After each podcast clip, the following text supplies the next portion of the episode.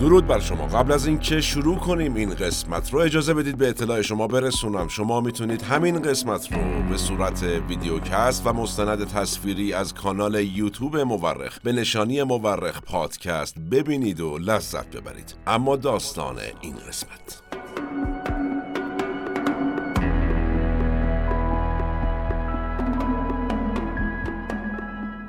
مسجد سلیمان پنجم خرداد 1287 برابر با 26 می 1908 حوالی صبح رئیس گارد محافظین حفاری سرگرد آرنولد ویلسون که در اتاق خوابش بود و احتمالا خواب نفت می‌دید با صدای فریاد و حیاهوی کارگران حفاری از خواب پرید و وقتی چشم باز کرد نفتی رو دید که تا ارتفاع پانزده متر بالاتر از سطح زمین از چاه نفت حفر شده که بعدا اسمش شد نمره یک فوران می‌کنه اون و بقیه حاضرین در صحنه داشتن رقم خوردن تاریخ رو می‌دیدند.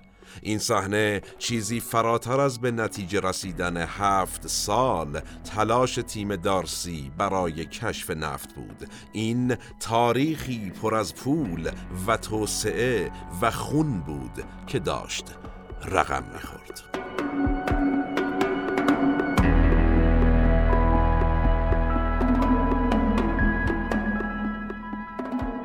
سلام من احمد آشمی هستم و این اپیزود 29 از پادکست مورخه که اسفند ماه 1401 منتشر میشه. ما در این قسمت و البته قسمت آتی رفتیم سراغ نفت ویژه برنامه تور این که داستان ما و نفت چطور شروع شد و چطور ادامه پیدا کرد؟ به اعتقاد اغلب مورخین تاریخ بیش از آن که علم باشه یک هنره هنره کنار هم گذاشتن شواهد. ما در پادکست مورخ هر بار یکی از پازلهای تاریخ جهان رو کنار هم می‌ذاریم. منابع پادکست مورخ در این قسمت مشخصا کتاب پنجاه سال نفت ایران کتاب نفت و خون و کتاب جنوب غرب ایران یادداشت های روزانه یک افسر دیپلمات که تیم تحقیق و پژوهش مورخ بررسیشون کرده و خلاصه مطالب رو به گوش شما میرسونه. شما می‌تونید تمامی قسمت های پادکست مورخ رو البته تا به اینجا و قطعا در آینده از طریق پلیلیست تاریخ بشر و کانال یوتیوب مورخ به نشانی مورخ پادکست به صورت مستند تصویری یا ویدیو پادکست ببینید و بشنوید و لذت ببرید. نظر فراموش نشه و نوش گوشاتون. مسجد سلیمان پنجم خرداد 1287 برابر با 26 می 1908 میلادی. حوالی صبح رئیس گارد محافظین حفاری سرگرد آرنولد ویلسون که در اتاق خوابش بود و احتمالاً خواب نفت می‌دید با صدای فریاد و حیاهوی کارگران حفاری از خواب پرید. و چی دید؟ چشم باز کرد نفتی رو دید که تا ارتفاع پانزده متر بالاتر از سطح زمین از چاه نفت حفر شده که بعدا اسمش شد شماره یک یا نمره یک فوران می‌کنه. اون و بقیه حاضرین در صحنه داشتند رقم خوردن تاریخ رو می‌دیدند. این صحنه چیزی فراتر از به نتیجه رسیدن هفت سال تلاش تیم دارسی برای کشف نفت بود. این تاریخی پر از پول و توسعه و خون بود که داشت رقم می‌خورد.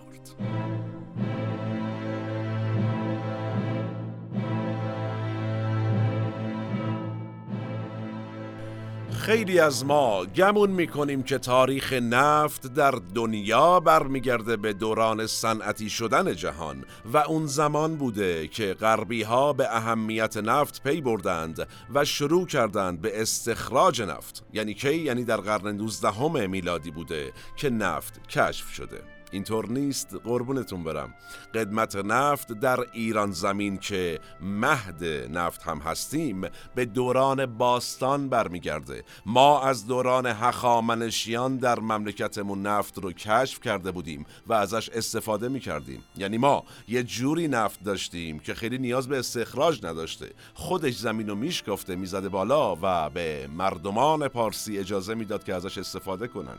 هرودوت که اولین مورخ تاریخ بشریت به حساب میاد تو کتابش می نویسه که مردمان پارس چاه نفت داشتند. بهش می‌گفتند رادیناس یعنی مردمان پارس بهش می‌گفتند رادیناس و با سطل نفت میکشیدن بالا. این وضعی بوده. بعد از غیر به دست اومده از نفت برای آیق کاری قایق ها و کشتی ها استفاده می‌کردند و حتی خیابون ها رو هم آسفالت می‌کردند یعنی نوعی آسفالت. کجا در بین النهرین. استفاده دیگه ای که از نفت می‌کردند. یه سری از آتشکده های زرتشتیان هم به وسیله نفت روشن میمونده اون زمان. در زمان ساسانیان بهرام چوبین که سردار لشکر ساسانیان بود میاد از نفت برای ساخت و تجهیز ادوات جنگی استفاده می‌کنه و در واقع نکته مهم تاریخی ما اولین ملتی بودیم که سلاح گرم رو اختراع کرد. آقای مارکوپولو هم که تو سفرش در 1273 میلادی به ایران اومده بود می نویسه که در باکو گرچه اون موقع باکو برای ایران بود میدون نفتی کشف کردن ایرانیان و نفت رو با کشتی جابجا جا می کنند این دوستان. منتها حیف که این میدان نفتی که در منطقه بالاخانه باکو قرار داره بعدها افتاده دست شوروی. و الان هم که دست جمهوری آذربایجان دریغا. به هر حال چرا اینها رو گفتم؟ عرض بنده اینه که سابقه ما و نفت خیلی قدیمیه. خیلی قدیمی تر از سال 1859 که اولین چاه مدرن استخراج نفت در پنسیلوانیای آمریکا حفر بشه و نفت تبدیل بشه به طلای سیاه و نیاز اصلی همه قدرت های جهانی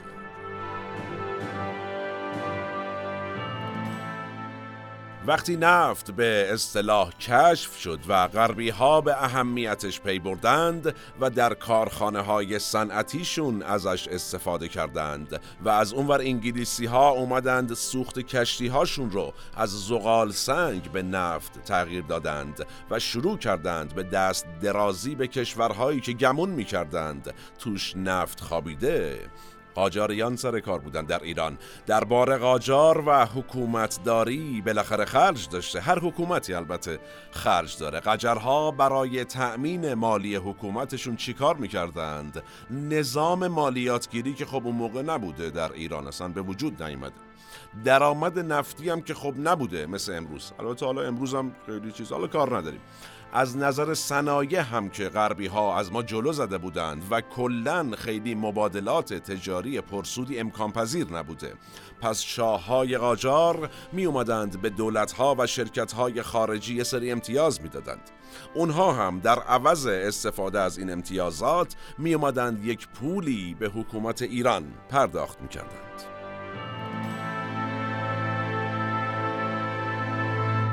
یکی از این امتیازهایی که ازش صحبت کردیم که استادش بودند کلا شاهان و صاحبان قدرت در امتیاز دادن یکی از این امتیازها رویتر بود چی بود؟ بین آقای جولیوس رویتر انگلیسی و میرزا حسین خان سپه سالار منعقد شد که اون زمان ایشون صدر ایران بود چه سالی؟ 1872 میلادی امضا رو زدن زیرش. آقای رویتر چی گفت تو این قرارداد؟ گفت من میام براتون راه آهن و صد و قنات و مجاری آبی بانک و تراموای شهری می‌سازم. ولی در عوض شما هم حق بهره برداری از معادنتون. ولی حالا همه معادنم نخواستا خیلی حال داده. گفته بجز معادن طلا و نقره و سنگهای قیمتی و معادنی که تا اون موقع کشف شده و صحاب داره و ملک مردم در واقع به حساب میاد. غیر از اینا باقیشو بدید به من. هفتاد سالم بدید یعنی زیادم نمی‌خوام. منم از سودش 15 درصد میدم خدمت شما. از اونور. گمرکتونم برای 25 سال بدید به من. 60 درصد سودش هم مال خودتون اصلا نخواستیم. راه آهن رو هم که ساختم 80 درصد سود برای من 20 درصد هم اصلا ناراحت میشم مال خودتون. چهل هزار لیره انگلیس هم می‌ذاریم تو بانک. اگه من 15 ماه تأخیر کردم در انجام تعهداتم شما ور دارید بذارید جیبتون از شیر مادر حلال تر. اینا رو گفته بود. یه نکته دیگه. جنگل هاتون هم گفته بود بدید به من من بهره برداری می‌کنم ازش. 15 درصد بهتون میدم. این قرارداد رویتر همچین چیزی بود و منعقد شد. تو اون بند مربوط به معادن آقای رویتر از معادن نفت هم اسم برده بود و قرار بود استخراج نفت رو هم شروع کنه. یه مقداری رشوه هم داده بود با آقای سپه سالار و البته یه سری دیگه از درباری ها که قرارداد سری منعقد بشه. روحانیون هم ما چی گفتند؟ آها. گفتن قرارداد استعماری چه این حرفا نیست. قیام کردند. و خلاص قرارداد رویتر لغو شد. ولی داستان مدرن نفت در ایران یعنی همه اینها رو چرا گفتم؟ داستان مدرن نفت در ایران از اینجا شروع شد.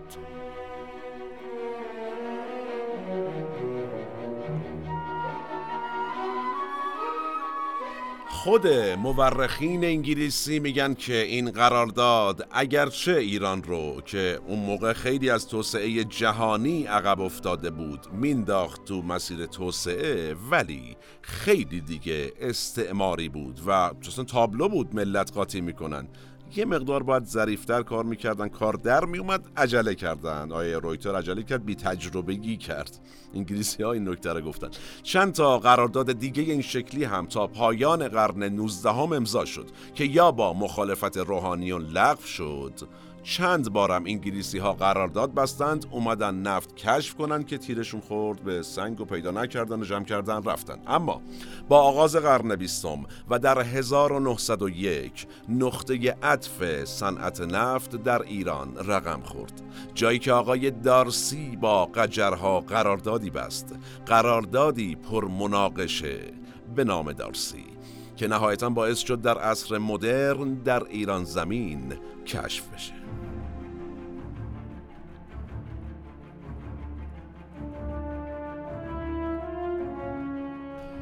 چند سال قبل از این قرارداد آقای دارسی یه باستان شناسی به اسم آقای موسی و دومرگان فرانسوی اومد و در شوش شروع کرد به اکتشافات باستان شناسی البته کلی هم چیزهای باستانی مهم کشف کرد. مثالش لوهای همورابی یا قوانین همورابی که اگه خاطرتون باشه تو کتاب تاریخ مدرسه هممون راجبش خوندیم و امتحانم دادیم. حالا چند شدیم؟ سواله مهمترین کار آقای دومورگان اما این اکتشافات نبود بلکه صحبت از نفت در غرب و جنوب غربی ایران بود. ایشون یه مقاله می نویسه تو یک نشریه معتبر معدنی در فرانسه و میگه آقا من تو قصر شیرین یعنی همین کرمانشاه دم مرز نفت دیدم رو زمین. آقایون آقای دومرگان میگه میگه آقا اینجا نفته ها از ما گفتن بود. رئیس اداره گمرک وقت در ایران هم آقایی بود ایرانی ارمنی به اسم آقای کتابچی خان. کتابچی این مقاله رو می‌خونه سریع پا میشه میره پاریس و سفیر سابق انگلیس در ایران که با هم رفیق بودن رو پیدا می‌کنه میگه آقای دروموند ولف پاشو بیا بریم business کنیم. نشین اینجا. منو وصل کن به یه سرمایه دار انگلیسی که با هم کار رو در بیاریم. آقای دورموندولف هم میگه که ا نفت؟ زودتر می‌گفتی. سری چمدون رو جمع می‌کنه میره انگلیس و میره پیش کی؟ آقایی به نام ویلیام ناکس دارسی.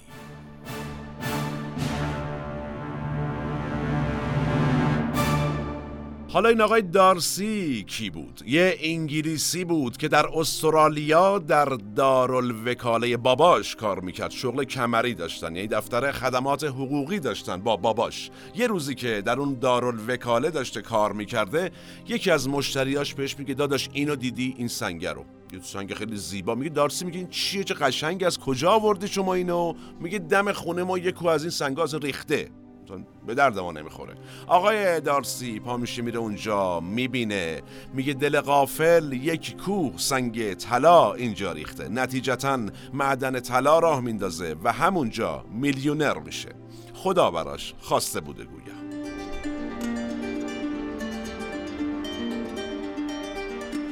دارسی که حالا دیگه یه سرمایدار بزرگ شده بود برای خودش می‌خواست تجارتش رو گسترش بده و فهمیده بود که کم کم نفت داره تبدیل میشه به یک ماده مهم و پرارزش و هر کی نفت داشته باشه قطعا در آینده نزدیک نونش تو روغن خواهد بود. پس شروع می‌کنه گوش کنار جهان دنبال نفت گشتن که یهو آقای دورموندولف میاد پیشش میگه ول کن بقیه جاها رو من پیدا کردم. اصلا همین اینجاست. وسط جهان اینا ایران زمین. اصلا بقیه فراموش کن. اینم آقای کتابچی خان که بلد کار اونجا کاره رئیس گمرک راهنمای ماست. اصلا نگرانش نیستیم. اینم مقاله باستان شناسی که اصلا میگه من اونجا نفت دیدم. آقای دومرگان فرانسوی. نتیجتا جمع کن بریم که هر لحظه قفلت یک عمر پشیمونی ممکنه در پی داشته باشه.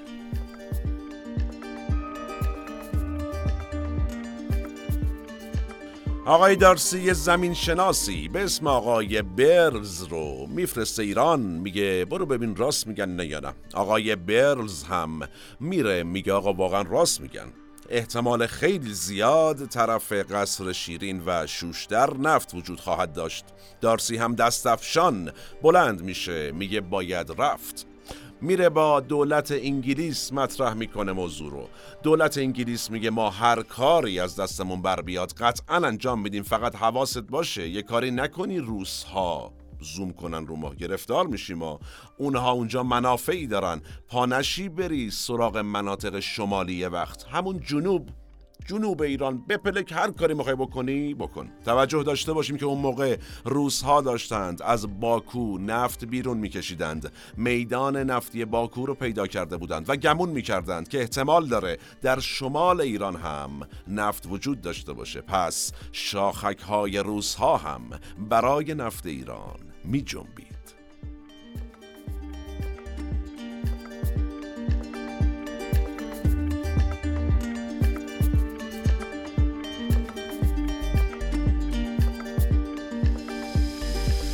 دارسی و کتابچی خان یه قراردادی آماده کردند و فرستادند برای مزفر شاه قاجار. گفتند ما امتیاز استخراج نفت رو می‌خوایم ولی سراغ پنج ایالت شمالی ایران کلا نمیریم. یعنی سراغ گلستان، مازندران، گیلان، آذربایجان و خراسان. نمیریم آقا نگران نباش. مزفر شاه که اون موقع خیلی تحت نفوذ روسها قرار گرفته بود و ازشون میترسید به شدت مخالفت می‌کنه. قجرها از 80 90 سال قبل از این در دو جنگ مفصل از روسها شکست خورده بودند بابت این شکست ها طی دو قرارداد گلستان و ترکمنچای معروف یه بخش هایی از ایران رو هم از دست داده بودند تحویل روسها داده بودند. پس مزفر شاه قطعا نمی‌خواست دوباره با روسها سرشاخ بشه.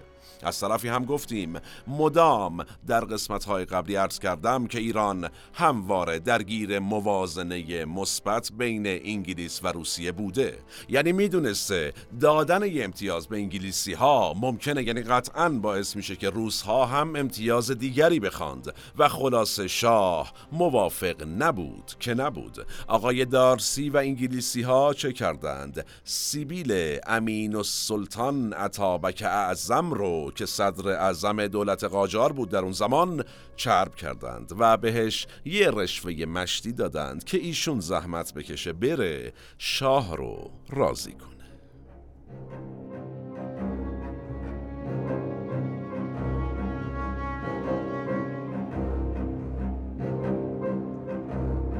آقای عطابک اعظم حالا چی کار کرد؟ با سیبیل چرب شده. یه پولوتیکی به کار برد. یه نامه ای به خط فارسی شکسته خطاب به سفیر روسیه نوشت و صبر کرد تا مترجم سفارت بره سفر. بعد خودش پاشد رفت سفارت گفت آقا اینو جواب بدید ما بریم. همجور نشست اونجا. سفیر اومد گفت آقا جان من نمی‌تونم چی نوشته گرفتار شدیم و گفت آقا من می‌خونم برات. کلیاتش اینه چیز خاصی هم نیست. تایید و گرفت. در نهایت دستفشان رفت میشه شاه و گفت آقا سفیر روس تایید کرد بدیم امتیازو بعد که سفیر روس از ماجرا خبردار شد ناراحت شد. ولی گناه عطابک نبود که سفارت روسیه به مترجمش مرخصی داده بود. پس روسیه هم ناچار نتونست کاری کنه و قرارداد دارسی منعقد شد.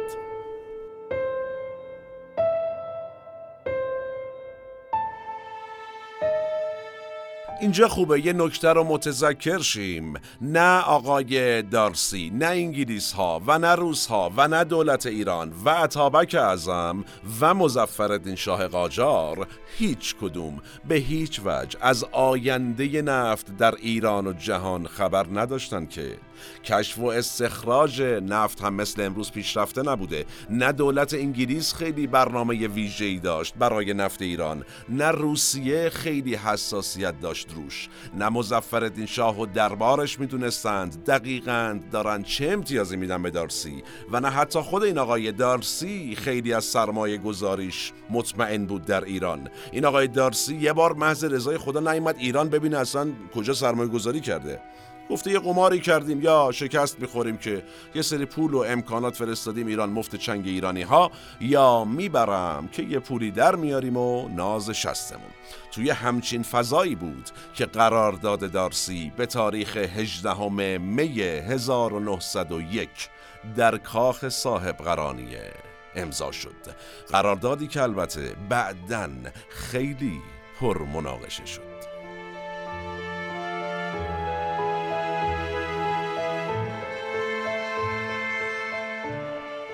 قرارداد دارسی می گفت که حق استخراج نفت در ایران بجز اون پنج تا ایالت به مدت 60 سال باید در اختیار آقای دارسی باشه.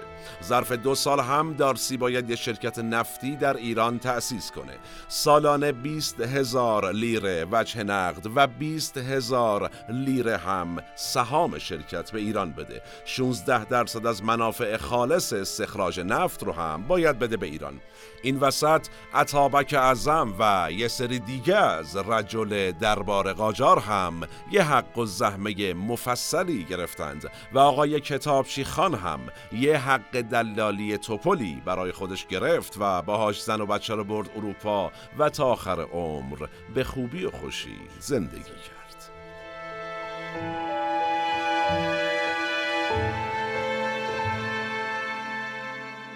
اوزا برای آقای دارسی اما به خوبی و خوشی پیش نرفت. اولش یه مهندسی به اسم رینولدز رو با یه تیم حفار لهستانی فرستاد قصر شیرین.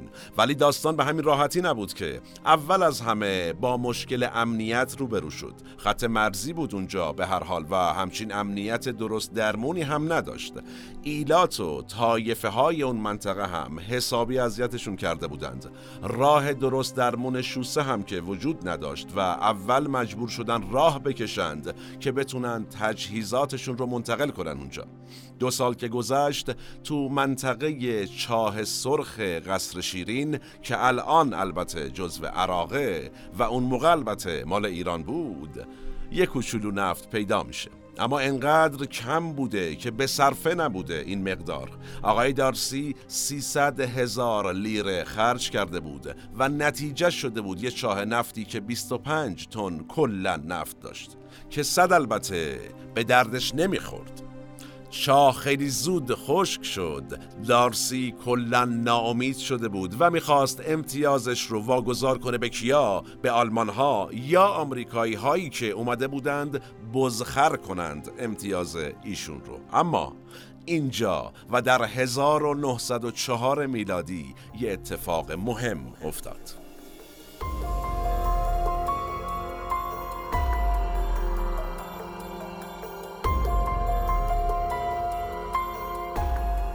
دریا سالار لورد فیشر شد فرمانده نیروی دریایی انگلستان کی 1904 میلادی. دستور داد نفت جایگزین زغال سنگ بشه برای سوخت کشتی های انگلیسی.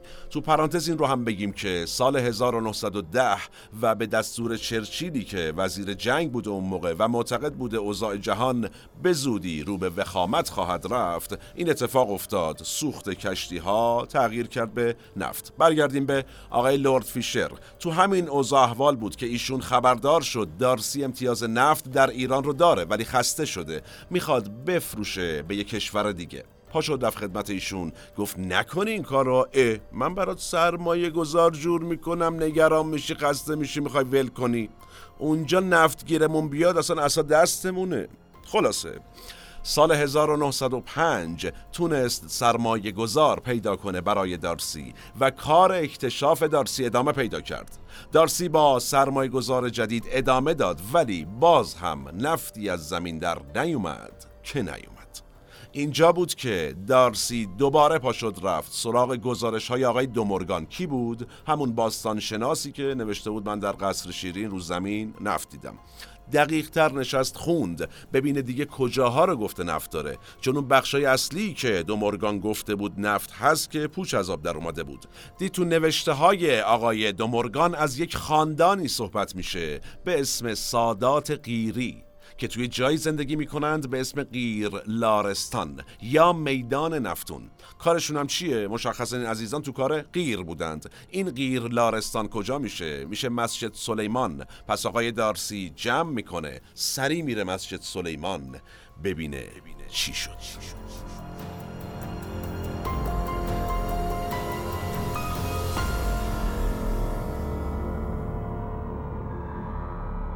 تو مسجد سلیمان اما باز هم نفتی کشف نشد. تا 1908 میلادی عملیات ادامه پیدا کرد ولی خبری از نفت نبود. دارسی و سرمایه گذاران خیلی ناراحت گفتن آقا جمع کنیم بریم دیگه. نشد قسمت ما نبود این لغمه.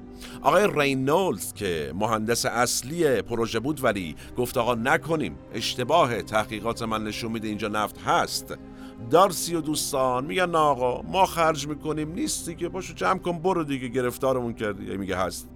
آقای رینولدز ولی نافرمانی می‌کنه و شروع می‌کنه خیلی شدیدتر از قبل با مت زمین رو می‌کنه. تا قبل از اینکه دارسینا بیان سراغش به زور ببرنش تلاششو کرده باشه. تو همین قیل و قال که تیم سرمایه گذار خیلی داشتن فشار می آوردن به تیم عملیات که جمع کن تعطیل کن بریم. یهو مته حفر چاه. آخرین ضربشو به صخره که روی معدن معروف مسجد سلیمان قرار داشت می‌زنه. صخره شکافته میشه. نفت با شدت زیاد فوران می‌کنه و میره تا آسمان ها و نفت جنوب ایران کشف میشه.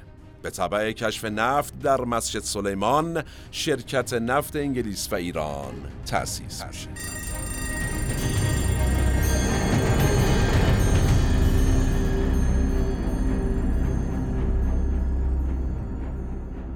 زمان به فرجام رسید. کلام ما نه. ما در این قسمت از پادکست مورخ به کشف نفت در ایران زمین پرداختیم. اینکه داستان ما و این ماده سیاه بدبو چطور آغاز شده. اینکه داستان ما چطور ادامه پیدا می‌کنه رو اما در قسمت بعد قطعا مفصل تقدیم شما خواهیم کرد. جایی که خواهیم رفت سراغ یک سیاستمدار با مقبولیت مردمی استثنایی در دوران پهلوی و کار بینظیری که ایشون انجام داد. و همین روزها در تقویم می‌تونیم تعطیل بودن رسمیش رو ببینیم.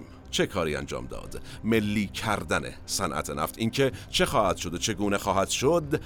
در همین یکی دو روز آتی تقدیم شما خواهد شد. منابع ما رو می‌تونید در توضیحات همین قسمت ببینید. منابع مفصلی هست و البته با تیم پادکست مورخ هم آشنا بشید. تا چند روز آتی سالم باشید و در صلح شما رو به تاریخ میسپرم و میبینمتون.